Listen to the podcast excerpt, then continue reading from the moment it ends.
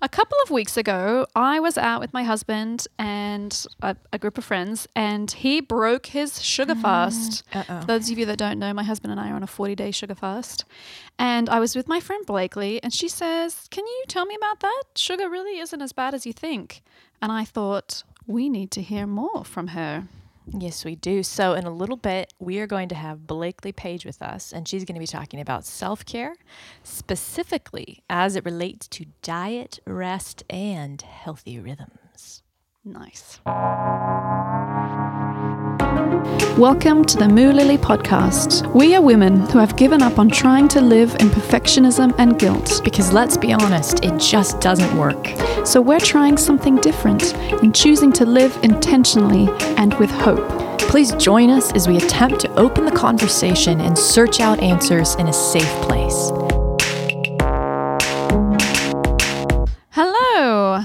Good afternoon. It's an exciting day because we are on location We are. here in the basement, the finished basement that I have moaned about on the last few podcasts. So, this is a victorious time. It is. So there was a bit of a conflict with my husband where we normally record. So I just said, "Hey, I'm just going to go to our neighbor's house," And here we are. and here we are. It's it's an exciting day. it is exciting. So our podcast is sponsored by Wooten Media, Yes, it is. which is fantastic. And if you want more information about us, or you want to see just what we're up to, what our faces look like, please check us out on at moolily.com or on Facebook and Instagram. Because we're doing all those things. We do. Not spectacularly, but we're getting into it. It's a learning process. We're growing. Mhm. We're growing in it. That's good. Yep. And I'm Christiana. Thanks for joining us. And that's Christina. yes, I'm Christina. Uh, sorry about that. Um, so today we're going to be talking about food and about sugar. I'm excited because I, I'm pretty passionate about food Mm, in a lot of ways. you are. You are quite the foodie. You know, I try. What is it about food that interests you the most? I don't know. I, I love cooking. I love the melding of flavors. And I actually, I love agriculture and growing food. And I love shopping. I come from a family of grocers. And I just love all the aspects of food. And I, I'm huge because we have big gut problems. Like I'm huge into what can we do? How can we eat? So I've been on a long journey with it. But I just, I just love talking about food. So so cool. So you've got two. You've got kind of couple of different sides to the same coin because you you How love many it. Sides does a coin as many sides as you want. different sides to the same. cube. Yeah, That's also different. limiting. You're like a Rubik's cube. Rubik's cube. There we go. You've got many many facets. Yeah. Um, so you love the taste and exploring flavor, I do. and you love creating food, like cooking it for Yes. yourself, Mhm. and the process of which food mm-hmm. arrives. Sum it up. And you have the process of like struggling with food and Yeah. how to navigate it and how to use food to like heal your body as well as nourish your body and yeah. wow You're just so gifted, and we, we've said this a couple times, but you're so good at like summarizing who a person is in a way that's so like beautiful and honoring. And I think you also do it with thank you "This is what you mean." That was good. Good job. wow thank you i mean Mhm. this honestly is a really fun journey doing this with you christiana because we don't have a ton of history together I know. so i feel like i'm learning about you as we do this yeah. so I was going to talk about my sugar fast, but I don't feel like I should say anything now. I want to hear what you, the journey that you've been on, because I don't have a very interesting story, except that I eat far too much sugar. So I've been working on that. So how did you ascertain that you've eaten far too much sugar? Um, that is a good question. Well, did you feel a certain way? Were you feeling a certain way and you went, why do I feel this way? And did a little research and went, you know what? I, I feel like maybe I need to cut back on the sugar. No, A little bit. Face. I would like to say that that's the reason, but probably a lot of it is kind of like a peer pressure Oh. type thing. Um, Mm-hmm, not necessarily from my peers in the sense of my friends, but just I hear so much about it and I hear everybody else talking about it. And Yeah. I have a lot of friends that are very healthy and very health conscious. Mm. And I so my dad, not my dad, my well, my dad as well, my mum and dad, and my brother and I are um, just naturally kind of small people. You're skinny. Right. We have very, very fast metabolism. And honestly, we can sort of eat whatever we want, and it doesn't make a big difference to our My, hu- weight. my husband's like that completely. Yeah. Yeah. So I've been on like both ends of the spectrum. Like I was a very serious dancer in high school, and so I ate deliberately to Uh-huh. like build strength, and and then the other end where I was like, this doesn't make any difference. I'm just gonna eat whatever I want. Like my brother would literally get up and eat cheesecake for breakfast. So funny. because he just didn't care. um, and I think as I've had children, um, I've noticed a difference in my like energy levels and Uh-huh. that kind of thing. And I've also noticed um, that I will go to sugar when I feel tired because I think, oh, that's going to make me feel better. Yes. And uh, when I'm stressed, so there's a Uh-huh. point in the afternoon, it's about an hour before dinner, and Yep. it's a little bit crazy and I'm like really tired and my brain's getting really foggy and I like start looking for M&Ms, you know. And so I'm like that's a really unhealthy Mm-hmm. In the couch cushions. process. because I don't buy candy Yeah. or like Yeah. I do if we're like having a date night at home or Yeah. something and I want to have some chocolate while we watch a movie, but otherwise I try not to have it. But anyway, so I'm seeing these processes in myself that are unhealthy and I sort of often have thought if I really wanted to stop, could I? Mm. And so this for So me was a bit the of a question that all addict. No, just a kidding. test. Well, honestly, I, I've asked Yeah, myself, yeah. am I addicted to this? Yeah. Because yeah, I'm a sweet tooth and I love it, but it's it became like a daily part of my Yeah. eating and I Just they do say it's more addictive than crack cocaine. Like, com- like uh, in terms of like the chemistry in your brain or whatever. yes, and really processed, refined Right. white sugar. So let's invite our guest. Yes, let's. That's a At great this way point to where I've like bared my soul, my sugar addiction. So Blakely and I have we go to church together, and so we have a bit of history in in leadership and discipleship. And Blakely is a an RDN, which sounds very serious. She's a registered dietitian nutritionist. She is a mom and a passionate disciple maker. So that's the context that I've got to gotten to know Blakely. Um, she's one of the most deliberate people I know, thinking through and praying into everything that she that is a part of her life, uh, and that includes the people that she chooses to invest in. And I've seen her really invest in people and bring people into her home and walk with them through challenging things. And it's so clear that she's really committed to seeing people grow and maintain growth um, spiritually, emotionally, and physically. So thank you for being with us, Blakely. Yeah, my pleasure. I'm excited to be here. Welcome to the show. Thanks.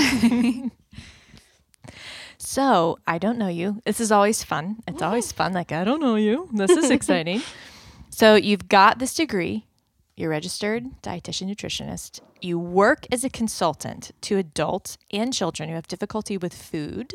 This is fascinating because I have a kid with sensory issues who we saw a food therapist for a while. yeah.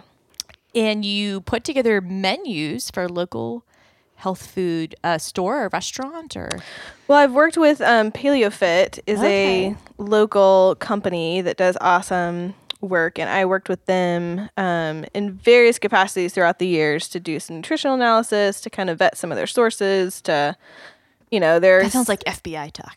Well, I've got the sources. their a big CEO is deal, though. super gracious and to bring me on board and let me, you know, say I like that, I don't like that, Yeah. and you know, it's pretty fun. So, how the heck did you get into food in the first place? Can you tell us about the journey that led you down this path? Yeah, it's quite interesting and I think very provisional on the part of the Lord.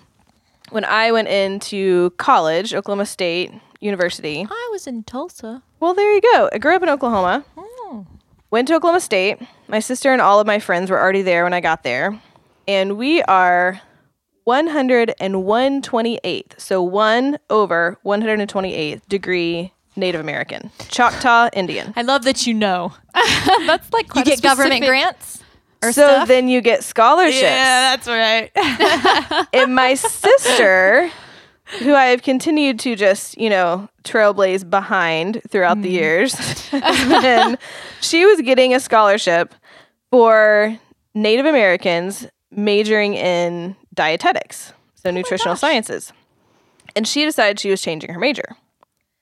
And so my freshman year, I walked into her advisor's office and said, Any scholarship opportunities available for Native Americans? And she's like, Well, your sister's changing majors. Do you want that one? Oh my gosh. I was like, Sure. Wow. Because I didn't know what I wanted to do. And I figured, well, I might as well get paid for something while I do all my sure. basic stuff and figure it out. yeah. Lo and behold, I really enjoyed my intro to nutrition class and never had a strong reason to leave the major. So I just continued on. The other passion would have been full time ministry. And at that juncture, the wisdom and advice in my life was go ahead and get a degree. And if God's doing that, and if that's going to be a part of your story, it's going to be evident. You're not going to miss that by Yeah. getting a college degree in Yeah. something that Yeah, you're qualified and trained to do. Good advice. So I just continued on and the passion kind of grew. I never I didn't leave that degree. I didn't finish college with like this can't wait to do nutrition. I left with mm-hmm. this kind of thought of maybe I'll do this, maybe I'll do something else, but at least I'm trained to do something. You know, that's valid. Long story short, throughout getting a master's at Fuller Seminary, throughout various job changes and various um, food revolutions, food revelations of my own, passion began to develop as I moved closer to nutrition that I believe in. So when I've the first five or so years of my career, I was not actually that passionate about nutrition because what I had been trained in really mm-hmm. didn't work that well. Mm-hmm. So when I began investigating outside the box and more holistic alternative mm-hmm. ideas and found some actual breakthrough for myself Yeah. and s- found some things that began to work for other people, saw a breakthrough in kids. Hmm. I thought, okay, maybe I can get on board with this. I just have to swim upstream and go a little bit rogue. Yeah. So that's what I've been doing the past five years. she went rogue, guys. is going rogue, which is not that rogue anymore, but five or six years ago, yeah. you know, gluten free, supplementation, probiotics. Um, right. It wasn't as popular. it was wasn't- still yeah. of questionable. Mhm. Exactly. So that's kind of been my journey. I have a, a real area of passion around um, nutrition with kids, particularly children with special needs. Um, and I'm learning how to incorporate that more into my current position, which is working at a functional medicine doctor's office That's three days a week. So really cool to get to kind of dive all in there. So that's kind of my my story. I also am a foodie and love food and have always loved cooking and mm. What's your favorite restaurant in Kansas City? Ooh, favorite Top- restaurant top in two, Kansas top two. City. I would probably top two. I'd probably have to go with maybe Rye. Heck yeah.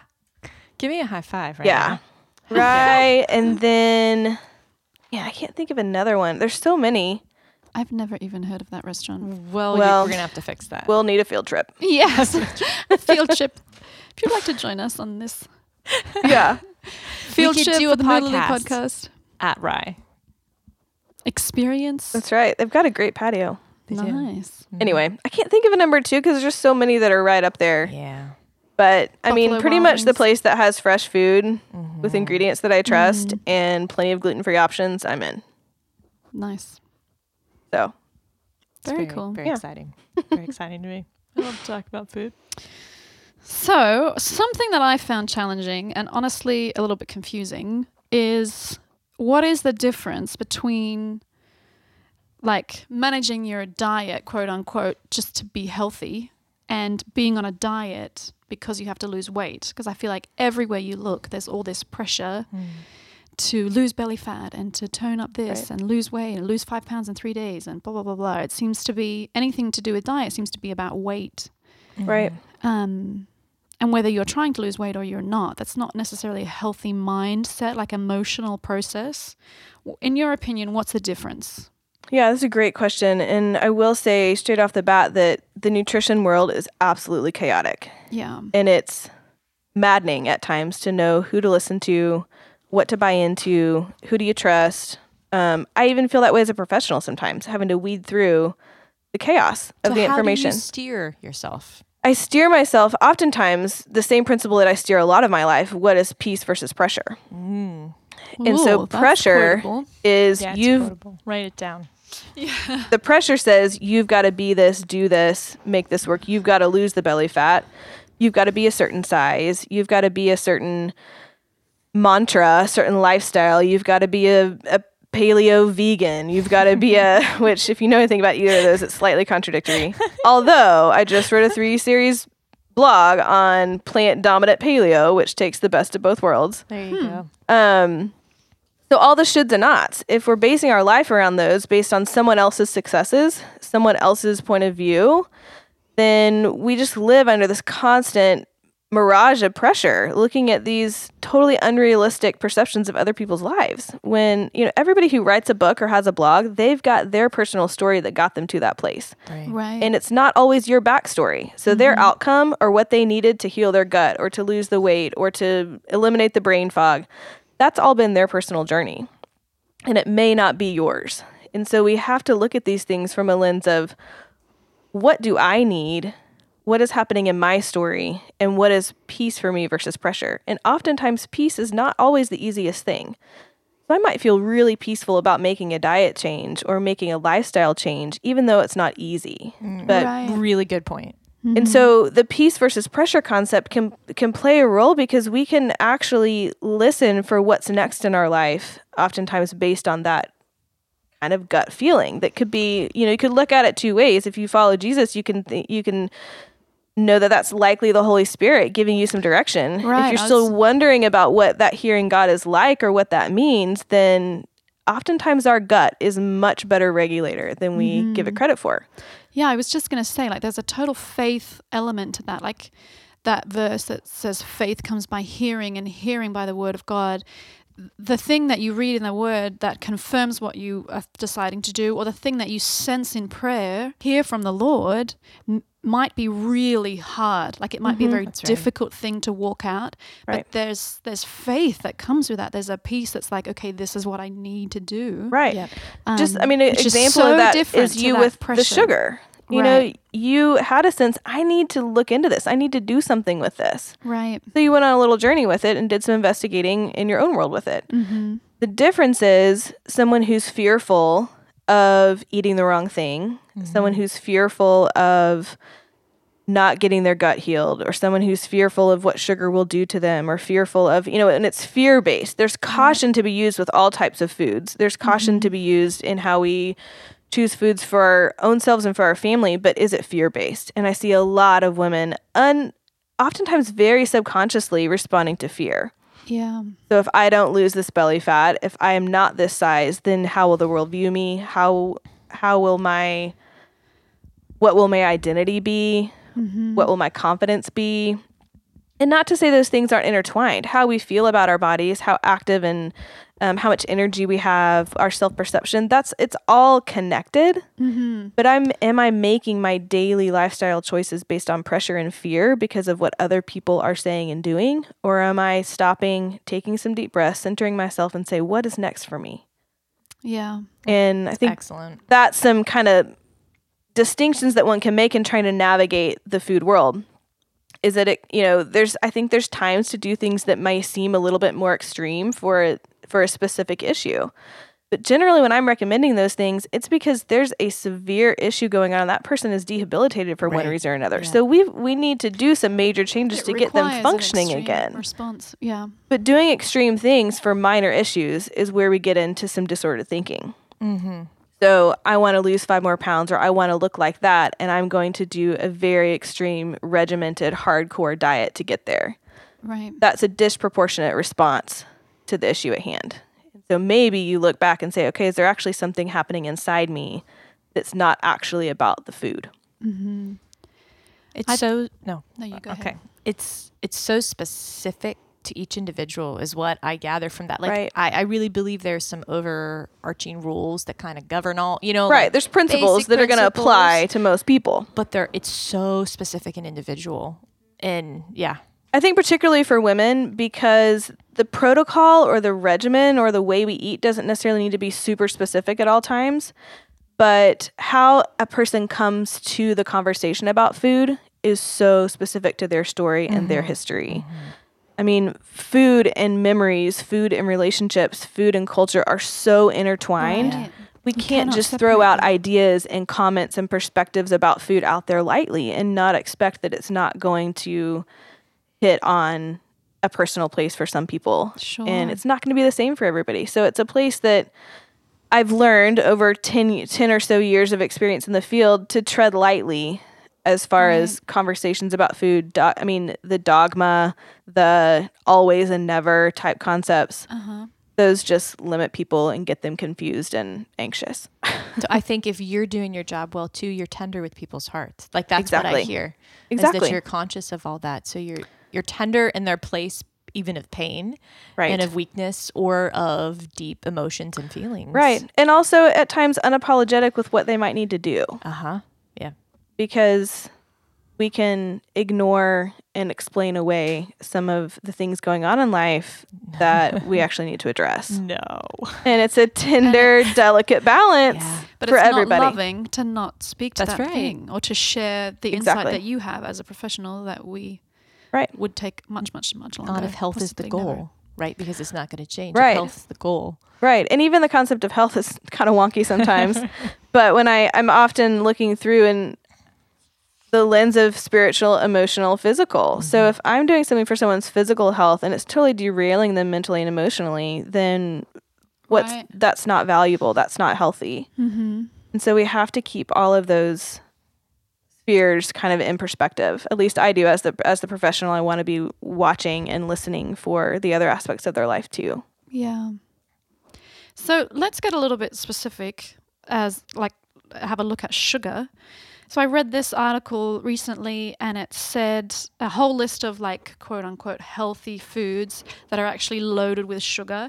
And I feel like I read things like this all the time and I it just gives me like this pit in my stomach because I feel like I have to rethink my whole life.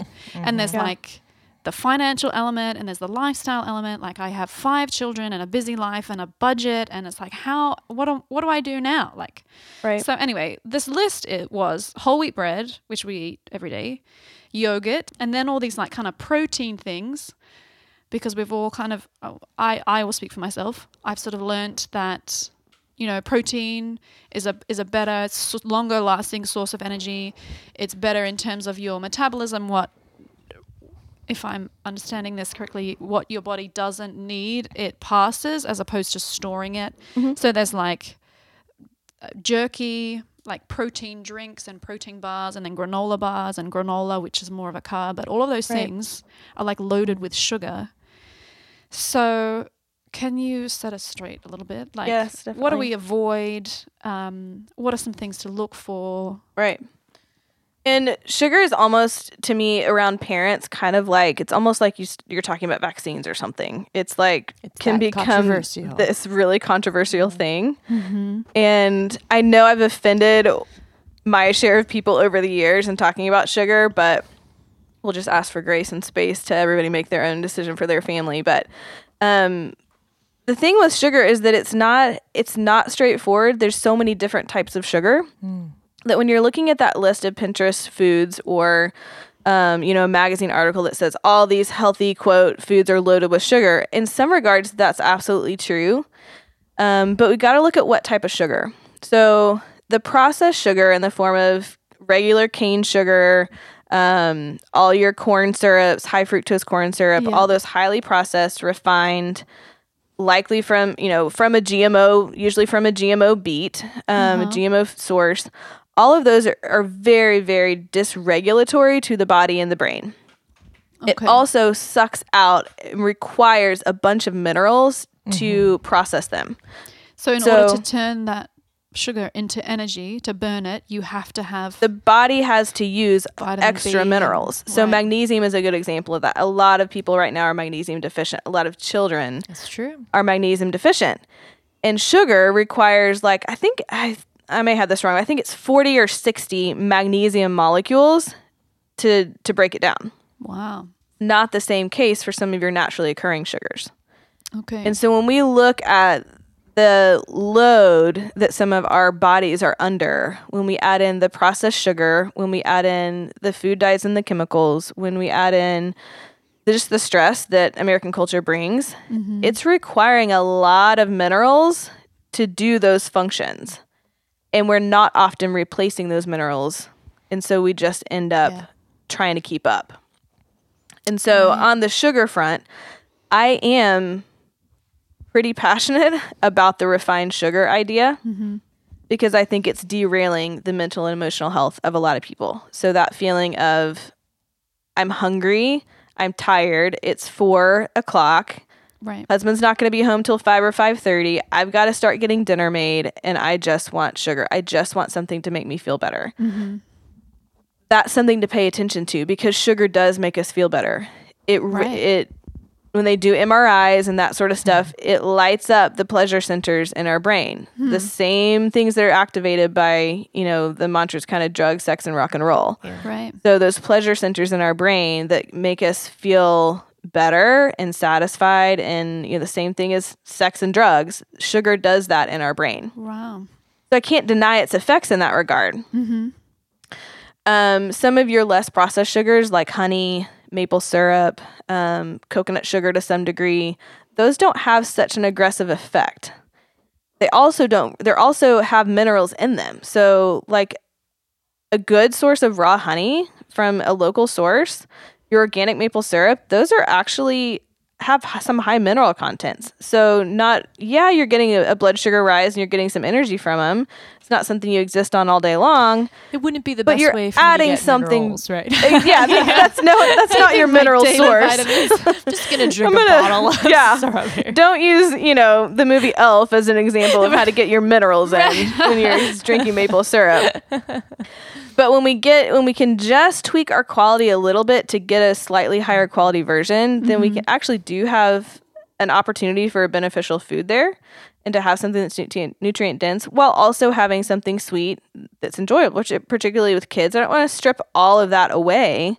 But there's ways we can tweak it and get some of the refined sugars out, get some of the food dyes out by making some of our own stuff or tweaking our quality a little bit. Um, and it, you know, it never stops as a parent of having to navigate these things with your kids. Right. And I mean, I was standing in my daughter's daycare classroom the other day and someone handed me this package and said, Can your daughter have this? Because they know she's gluten free and dairy free. And, you know, we're those people, One of those weird. which I'm happy to be and proud of it. It's my whole family. Actually. Yeah. And I look at it, I don't look at what the package is. It's just kind of happening in the chaos of drop off. And I'm looking at the package and I see like sugar, sugar, sugar, like three different names for sugar. And then FD and C number this, FD. And so food dye, food dye, food dye, like literally like five in a row listed. So the only thing this thing had in it was sugar and food dye. And I look at that and thinking, no, we can't, we can't do that. Or I'm not, I don't want her to have that. Mm-hmm. Not even thinking what the food is. I turn it over, it's jelly beans. And that if Oh. I would have seen jelly beans first, I would have probably would have been like, oh yeah, she can have a few of those, because it also has this section that says vegan, gluten free, soy free, fat free. You know, uh. and so the marketing is so misleading because you look at that section, and you're like, oh well, you know, that's a good food. You look at the ingredient list, and it's sugar and dye. And I think those are two things that we're tempted to get riled up about mm-hmm. and there's debate and issue around you know being legalistic or dogmatic about those things but i can't deny that they're having an effect on our children and so i can't not Yeah. bring it up but to your issue with the sugar fast real quickly Yeah. you know carbohydrates and sugar aren't all aren't the same thing so the processed sugar is really where i try to keep it low but having some foods with carbohydrate in them with no added sugar to them i think there's a place for that i don't think we have to just if we're going to get sugar out we don't have to be carbohydrate free as well Right. And so using some honey or some maple syrup or molasses um, to sweeten things, I think completely has its place in totally normal eating. Having can- regular candy here and there, you know, birthday parties, just that that's all normal life and it's not like we don't do that. It's just not our main it's just not the mainstay. So talk about real quick them doing the sugar fast. Mm-hmm. Is this a good decision, and how's it going to benefit her? It's a great question. I think it it is a good decision because she recognized there's something off in how I'm responding to this. I I'm not sure if I could say no to it. I'm not sure if I don't need it, and that's a good indicator. Maybe I should pay attention to this. Right. Um, she also is coming from a place without, from what I know of Christina, there's not a lot of food baggage. You know, she Yeah. doesn't have a history of an eating disorder. She's not constantly looking for the next part of her health to improve or to work on or to try this or do that. So for someone who's in many regards not doing much in that arena to stop and say, maybe I need to pay attention to this. Maybe there's something about how I'm eating that could affect how I'm feeling.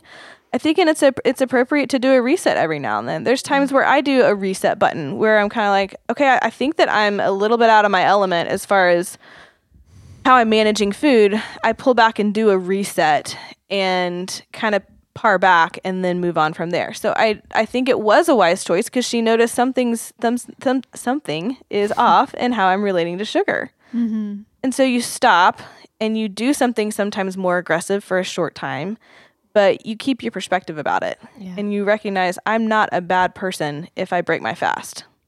Right. Talk Yeah. about the morality thing. Yeah. So it's tempting with food for our palaces to become our prisons. So something that has its place and has its role as a reset button or as a place to improve our health or to get some sort of functionality back, whether it's energy, foggy brain, um, you know, learning capability for kids when there's a reason for it Yeah. and we get to this place of grace and we're like, okay, this is something that I need to pursue and need to work on. It's tempting for that to get rigid and for us to start feel like if I don't follow through with what I said I was going to do or if I don't do this perfectly every day, then that says something about who I am. Mm, identity. Identity. Right. And so when our food choices begin affecting our identity, it's another place to say, wait a second.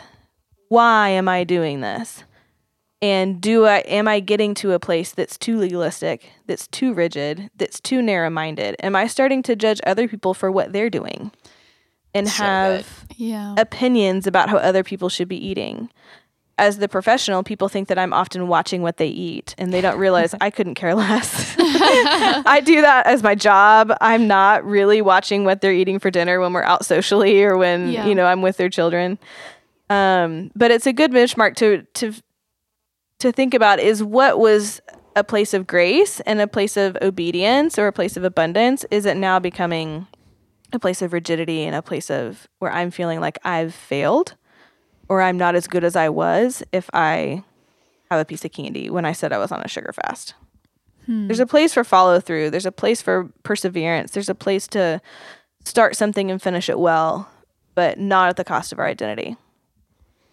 It's good. Oh, It's just good. Yeah. I'm, I'm in conversations because okay, so we've been on this journey for so long mm-hmm. about to healing, food healing. Anyway, I talk to a lot of moms, and Right. we've been talking. There, it becomes. I love that the palace becomes your prison, and judgment can come in when you're looking at when you actually see someone else's kid, and they've had so much red dye forty, like their attention span is too. sec- You know, like when you Right. tangibly can see the effects of what's happening in another family Right. and there's there's pride so much pride can come in well i'm doing Right. it the right way you know and just being aware of that Yeah. And if you would just do this, then your kid's going to do so much better. uh-huh Sometimes there's some truth in that, but you're not their parent. right Mm-hmm. And you don't know maybe sometimes what they've already tried, you know? yeah But yeah. yeah, anyway, And- continue on with and that. the guilt too i think of because i've got you know i've had a friend or two who had very difficult seasons where either they were separated or going through a horrible divorce or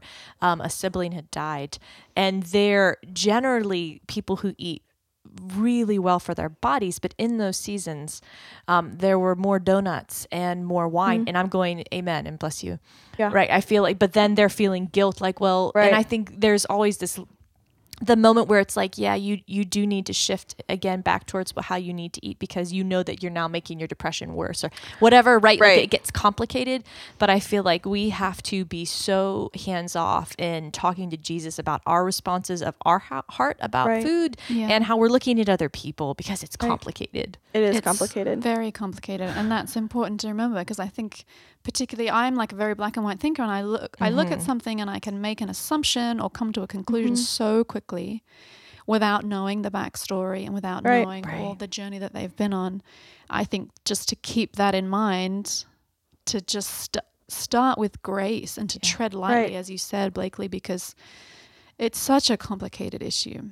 And I'm amazed at what some moms and what some families are willing to do in regard are capable of doing in regard to changing the way that they're eating to mm-hmm. improve the the nutrition foundation for their kids when they've got the capacity and when they've got support and when they're able to do it the way that works for their family. And so oftentimes it's it's really, you know, if I'm working with a family, say a family of children with a child with special needs, I'm looking first and foremost, what is mom's capacity? So good.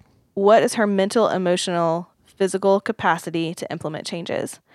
Because I can rush in with this brilliant plan of what mm-hmm. will really restore and change the the health of this child and potentially give them back learning capability, give them some language. I mean, I've seen diet changes give a kid 10 words in 10 days Wow. who was pretty Love much it. nonverbal. I love it. I've seen kids sleep through the night for the first time at age two or three when we removed gluten.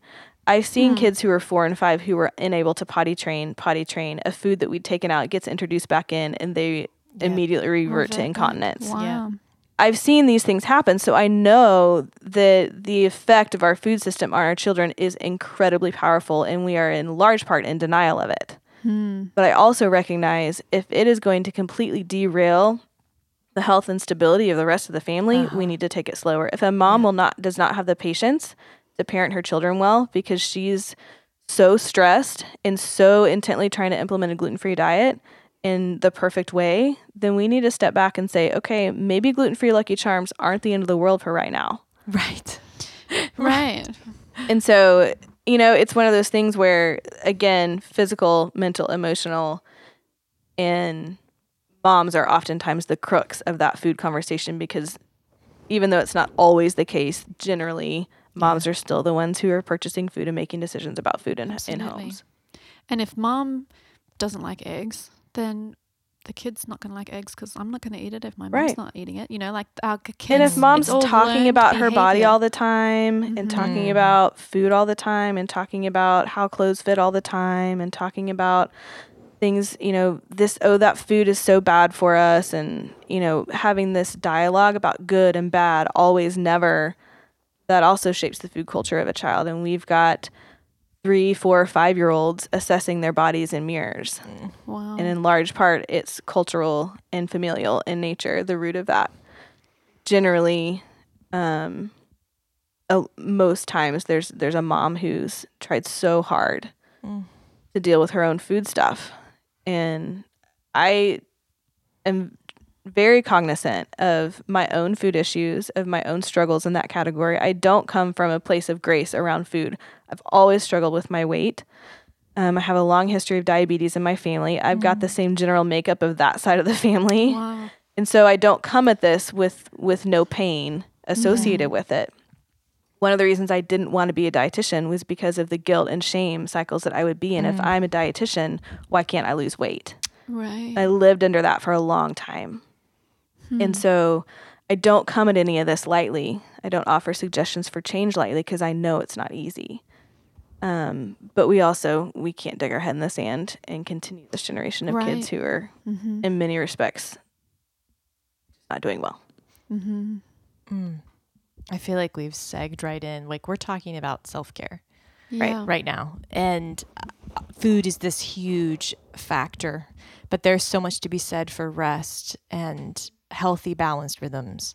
So, can you talk some about what else plays into our body's ability to function at its best? Right? Food is actually not the main component.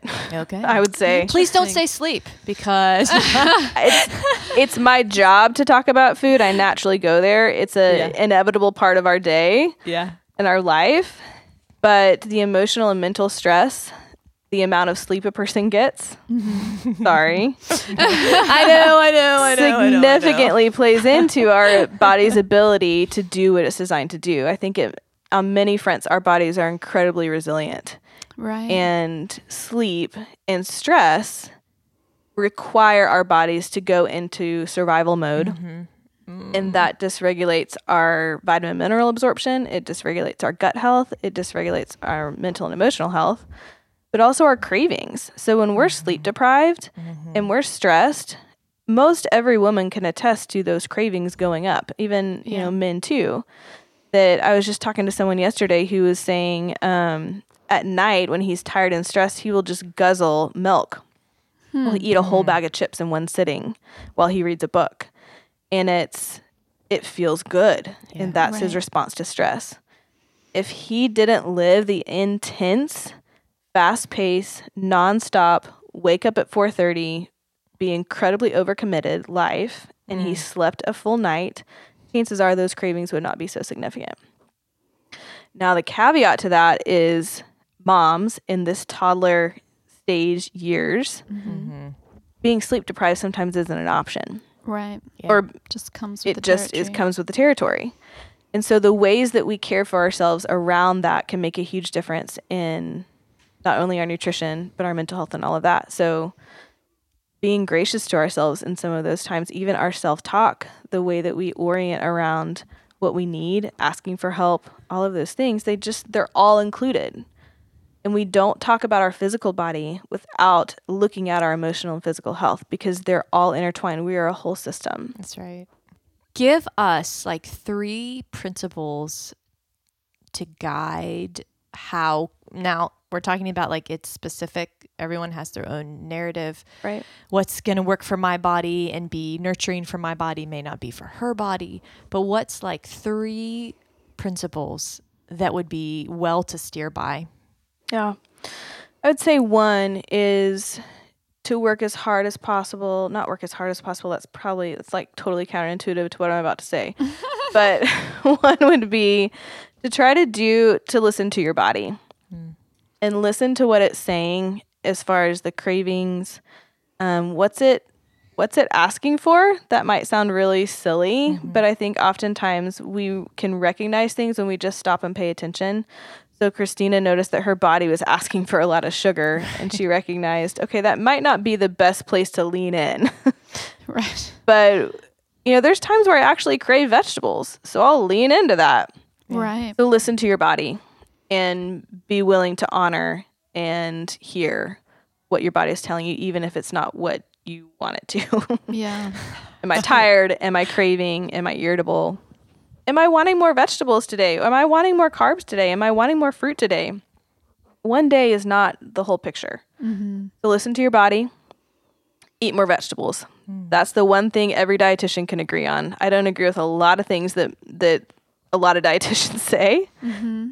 But eat more vegetables is always going to be one of them because we still don't get enough. We still struggle. Right. I still struggle with getting enough in the house, with getting enough cooked, to get enough eaten. so vegetables are so important because what do they contain that makes them so necessary yeah, they contain they contain a wide variety of vitamins and minerals, obviously, but they also contain phytochemicals, which are antioxidants. And so, our protection against um, chronic disease, our protection against um, even immune related issues like getting sick, all of those have to do with antioxidants.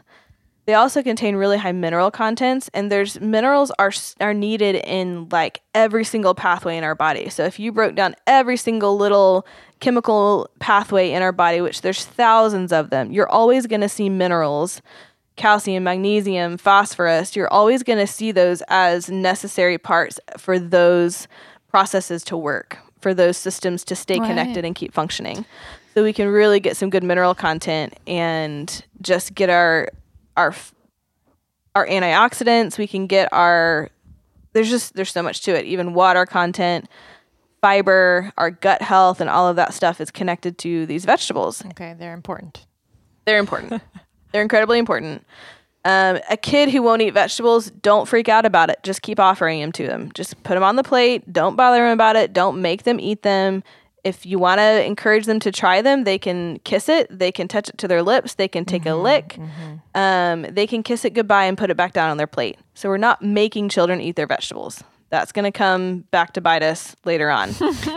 so if you've got a children under five or under three who's completely uninterested and unwilling to eat vegetables, just keep offering them. They just go on the plate. And that's all you have to worry about. You're not going to most likely have an adult. My mom was just saying the other day we had a cousin who would eat like barbecue and potatoes and that was like all he ate for like his whole childhood and now he's like one of like he absolutely loves vegetables he's incredibly healthy he's Wow. really passionate about nutrition and so you can't make assumptions of what your toddler's doing that their nutrition is doomed for the rest of their life Right. where parents get into trouble is when they stop offering them they feel like they're being wasted. The kid doesn't want it on the plate. They're fussing about it, and so they stop getting exposure to it. It's, it then becomes an abnormal part of life instead of a completely normal part of life.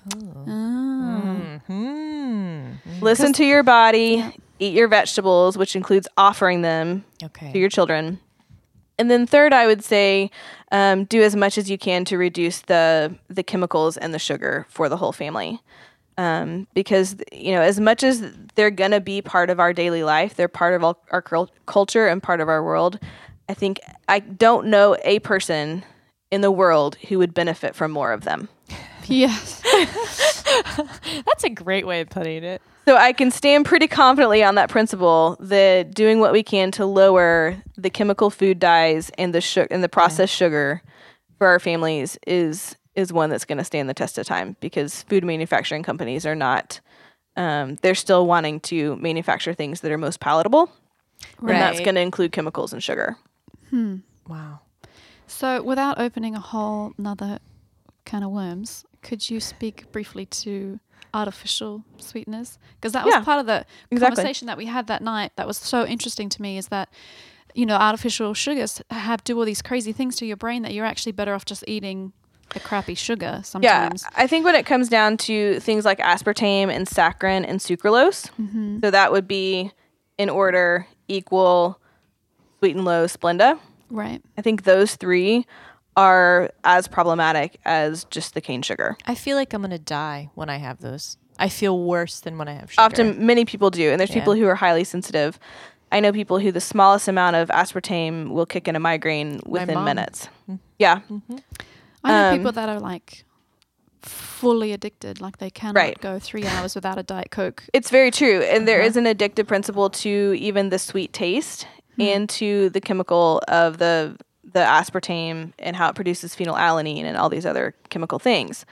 Um, so, and the diet coke deal is is is really interesting and almost a whole nother podcast. The way people actually gain weight switching from regular soda to diet soda. Yeah, I've seen Um, that happen. Yeah. And so those that category of artificial sweeteners I believe is very problematic and shouldn't be a replacement for sugar. However, there's a category of sweeteners, so non-nutritive sweeteners, so they don't provide any calories or any glucose response or any sh- like sugar that I think do have a place and are very safe, particularly because I do some consulting with pediatric cancer who were really trying to get sometimes on a ketogenic diet, sometimes getting the sugar very low to mm-hmm. really help this cancer fighting process. Things and and I use these in my family a lot and I've started to cook more with them to try to get the sugar out but not be that family who never has anything sweet in the house or never has that, you know, I don't want my child going to the neighbor's house to eat all their cookies because I never have any. So I'm just making different types of things. So we have desserts relatively often. Um, so those sugars are stevia, um, erythritol, and xylitol. Erythritol and xylitol are sugar alcohols, and the research is very clear on how inert those essentially are. It's not something we just completely overload our system with. Um, I mean, you overload your system with spinach day in and day out, and some people can have an oxalate overload. You know, so we still use Good to things in know. common sense still Yeah, has right, its yeah. place but using some some of your stevia to sweeten things using there's lots of blends out there now like swerve and Zsweet there's one called zero um, where they're non-nutritive sweeteners and it can give us really fun really enjoyable really great tasting desserts without the sh- the sugar conversation without having to say no you can't ha- have more of that mm-hmm. so I made this cashew bread recently and I added chocolate, I added cocoa powder and stevia to it and made chocolate bread instead of the regular one. And, you know, my daughter thinks it's the best thing ever. She gets Wow. chocolate bread Yeah. for snack. And I'm not having this internal dialogue of how much, how many brownies am I going to let her have? When am I going to cut uh-huh. her off? How do I, are we going to have this big deal about it? Mm-hmm. And so it can take the pressure off some of those things by using some of those non nutritive sweeteners. Now, I don't have any problem with using some honey and maple syrup and all of that when there's not a, a medical reason to avoid those sweeteners. Yeah. Um, but the aspartame, sucralose, um, saccharin are problematic and I would avoid them. So good. So good. That thank you for the like specific things because sucralose is one that I was led to believe was good or was uh, acceptable. Right. Good was the right word, but um, so that's super super helpful. I think we're probably going to wrap it up Yeah. there. That was So- that was excellent. I feel like what I take away from the thing, well, everything, just fantastic information. So good. Lovely Good. to meet you. Yes. I think the thing too that sticks with me is the peace, like looking for peace in the way we're handling this whole thing, like Right. not letting your palace become your prison. And what was the other thing that was so quotable? She said pressure. Pressure, yeah. Me about whatever it was you said. I think just the peace versus pressure. Peace. yes, versus peace versus pressure. pressure. Yeah. I, I feel like for me, be, and I'm, you know, I'm like neck deep in this whole experience already, but Right. to keep that, just to keep those two things like in the forefront of how I'm handling and processing, however it is I'm doing this thing that we're doing with food, is just gold. Like that's gold to me. Yeah. What about you, Christine? I mean, I was going to say exactly the same thing. The the peace versus pressure. Um, listening to your body and responding, not like Mm. reacting. So- So there's so much around us and it, it pulls on us not just in terms of our body and our food, but in so many different directions. And that it is it is complicated and it's Right. like deep and there's so many factors to consider but to say not to like jump off the deep end in one aspect to neg- to the neglect of everything else so to listen to your body and then say okay how does this work how does this relate to how i view myself and what am i what am i feeling and go lean in as you said w- where there's peace like where this feels right even if it's a difficult choice uh-huh. not to just do the thing that that person said or I saw that amazing result with their kids, so I have to do that. Yeah.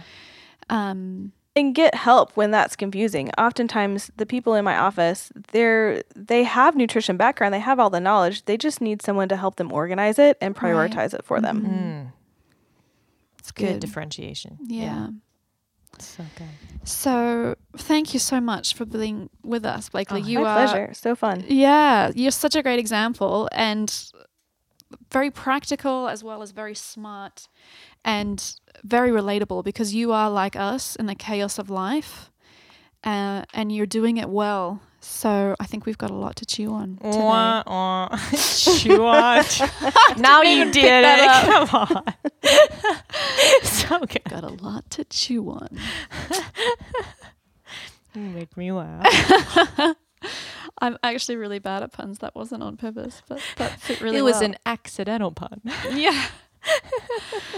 So, just wrapping up, next time we're together, we have someone who's very dear to my heart. Her name is Shirley Brownhill. She's the director of YWAM Perth, which is one of the largest YWAM bases in the world. Wow. Um, I, James and I met there. Uh, I was on staff in YWAM Perth for about five years, and she's going to be in town and has agreed to come and just share with us. We're going to be talking still under the same theme of self care, but as it relates to relationships and living in community and and doing that well and how those emotional connections or lack of affect so much of our well-being. So Super. You're not going to want to miss that one. Super. Does she have an accent? She does. Yes. Much thicker than mine. awesome. See you then. Bye, guys.